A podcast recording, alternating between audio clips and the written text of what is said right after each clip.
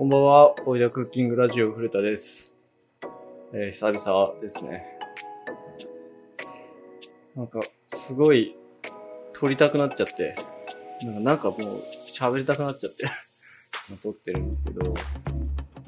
あのもう、皆さん、常識ってどこで身につけてるんですかっていうのをすごい聞きたいんですよ。欠如してるんですよね、僕。そういうのが、本当に。あの、例えばなんですけど、仕事辞めたら失業保険みたいなのもらえるじゃないですか。数ヶ月間は、まあお金がもらえますよっていう制度があるのを、僕は全く知らずに、独立する前、会社まあ勤めてて辞めて、まあ、最初それ失業保険とかもらいながらなんか準備すればよかったのに、もうそんなこと知らないから速攻個人事業主の、えー開業届を出して仕事を始めたんですよ。あとは、何か新しく事業を始めようと思った時に、なんか商工会議所とかに行って、えー補助金の話とかを聞いて、まあ助金をもらって、まあ開業ができるとか、何も知らないでそのまま始めたんです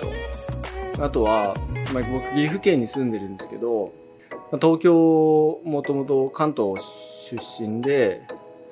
で、まあイギリスでその前働いてたんで、イギリスから戻ってきて、とりあえず実家が東京にあるんで、東京に住んで、で、そこから岐阜県に来たんですけど、その時も、なんか補助金みたいなのが、この、何、U ターン、I ターン、えー補助金みたいなのが、20万ぐらい出るとかいうの話があったらしいんですけど、それも全く知らなかったんですよ。もうどこでみんな知ってるんだと思って、もう、そんなことばっかなんですよね。もうなんとかしたい、この情報弱者というか、もうこれをなんとかしたいんですよ。本当に。その最後のやつとか、この間、えっ、と、なんで役場行って、住民票だかなんかをもらってた時に、ポスターが貼ってあって、絶句しましたね。本当に。叫んじゃねえよと思って。勘弁してよと思って。もうなんかそういうのがもう本当に全然できなくて。それで今僕、お店を、店舗を構えようといろいろやってるんですけど、今クラウドファンディングとかも準備しながら、まあ補助金とかも見ながらやってるんですけど、補助金って年度ごとにやっぱ変わるらしくて、今3月じゃないですか。新しいのが出るの4月とか言ってるんですよ。で4月もすぐに出ないから、まあ中盤、半ばか後半ぐらいに出るとか言って、もうおいおいと。またここから1ヶ月待つんかと。で、しかも、あれらしいんですよ。今コロナで、その通るかどうか、結果が出るのが3ヶ月ぐらいかかるんじゃないのかっていう話だったんですね。4月にすぐ申請できるわけじゃないじゃないですか。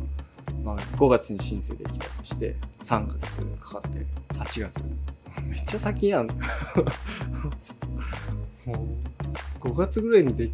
出したいなと思って結構年明けぐらいから割といろいろ準備というか少しずつなんかクラウドファンディング準備したりとかどういう風なお店にしようかなみたいな考えたりとかいろいろしてたんですけどあの順序が違いますもんねまず補助金だろうっていうもう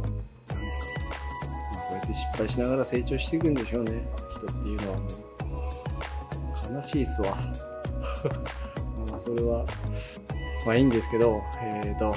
なんだったっけな。いつも何を話したか、多分、なんか実験、やった実験とか、なんか試作とかの話をしてたかなと思うんですけど、えーと、今やってる実験が、そのサワーシュっていう発酵種、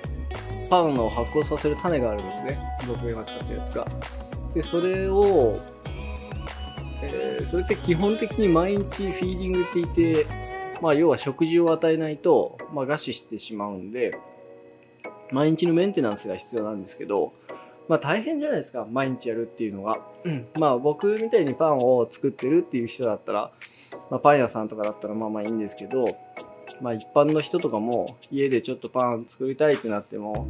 美味しいパン作りたいってなっても、その毎日ちょっとメンテナンスするのはな、まあ、ぬか床みたいな感じですね。まあぬか床もやってる人もそんな多くないですけど、まあそういう風に毎日メンテナンスするのは大変なんで、じゃあ冷凍とかできないかなその何日か保留できないかなっていうことを思い、まあ今、その実験をしてみてるって感じですね。今日これ撮ってるのが3月4日なんですけど、一番古いやつが、えー、っと、何日だったかな。36日間冷凍したやつですね。で、解凍して、その日にフィーリングをして、12時間経ったやつを見てみたんですけど、やっぱりちょっと、まだ発酵が十分でなかったんで、もう一回、その解凍した翌日ですね、まあ、フィーリングして、それを発酵させたやつで今パンを仕込んでるっていう感じなんですけど、まだちょっと使う時に発酵が不十分だったので、これじゃあまだパンはできなくはないですけど、ちゃんと発酵しないだろうなっていうのはもうわかるんで、もう一回、えー、今日、フィーリングをしてから明日もパン作ってみようかなと思ってます。でもこれ何日か続ければ、まあパンは普通にできるように再生はするんだろうなっていう感じの気配が見えますね。なんで冷凍も可能なんだろうなと思います。で、他には、他のやり方としては、水分量を圧倒的に低くするっていうやり方があるんですね。水分量を低くすれば、まあ、菌が繁殖しないんで、まあ、菌は、まあ、休眠状態なのかな？休眠ではない、ちょっとわからないですね。その辺どうなのかわかんないですけど、まあ、要は成長しなくなるんで、繁殖ができなくなるんで、で、それをまた水で溶かして、で、また同じようにですね、フィーリング繰り返せば、まあ、使えるようにはなるとは思うんですけど、まあ、それも次実験でやってみようかなと思っています。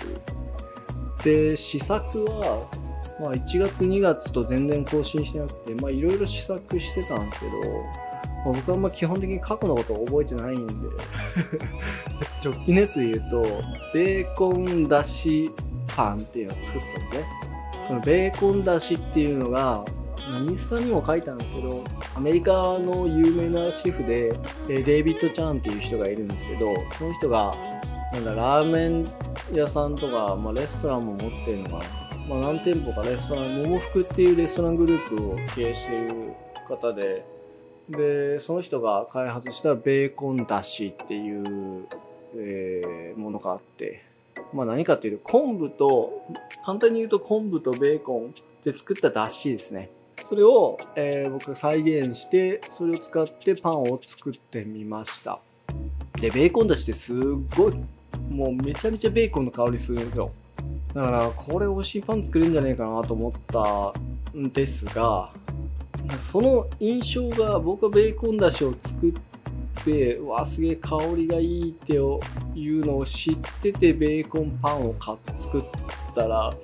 ぱ比較してしまうんでどうしてもわあなんかちょっともうちょっと欲しかったなっていうのが正直な感想ですね。でも、まあ、噛んでればベーコンの香りも風味もしてくるし、まあ、美味しいかなとは思うんですけどまあこれをメニューにするかって言われたらしなしないですね。っていうのもベーコンだしを作るのにすごい、えーと、コストがかかるんで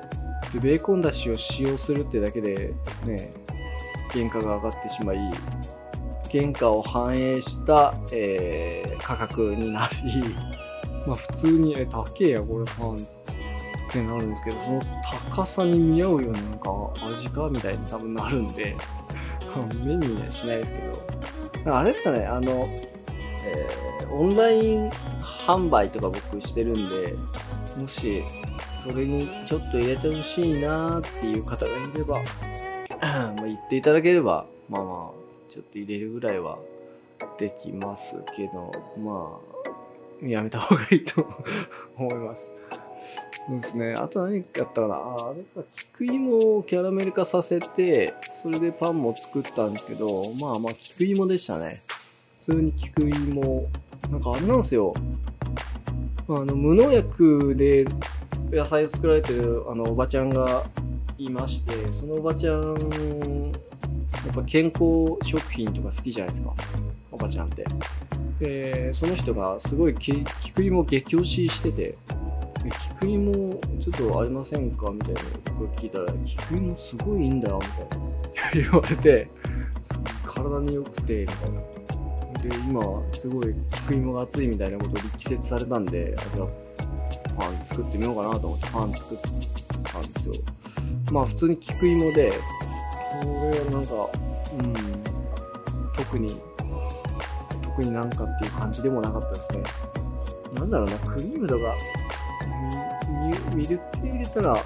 と変わるのかなとか思うんですけど、あんまりそこを突き詰めようっていう好奇心がわからなかったので、きっとこのまま菊芋は終わっていくんだろうなと。そんなところですかね。あと次は、なんだろうな。あ、ちょっとね、次チーズのパンを作ろうと思ってるんですけど、これが、これがなかなかやばいんじゃないのかな。やばいっていうのは、うん、面白いパンができるんじゃないのかなと思ってるんですけど、ちょっとあんまり先に言うとネタバレしちゃうんで、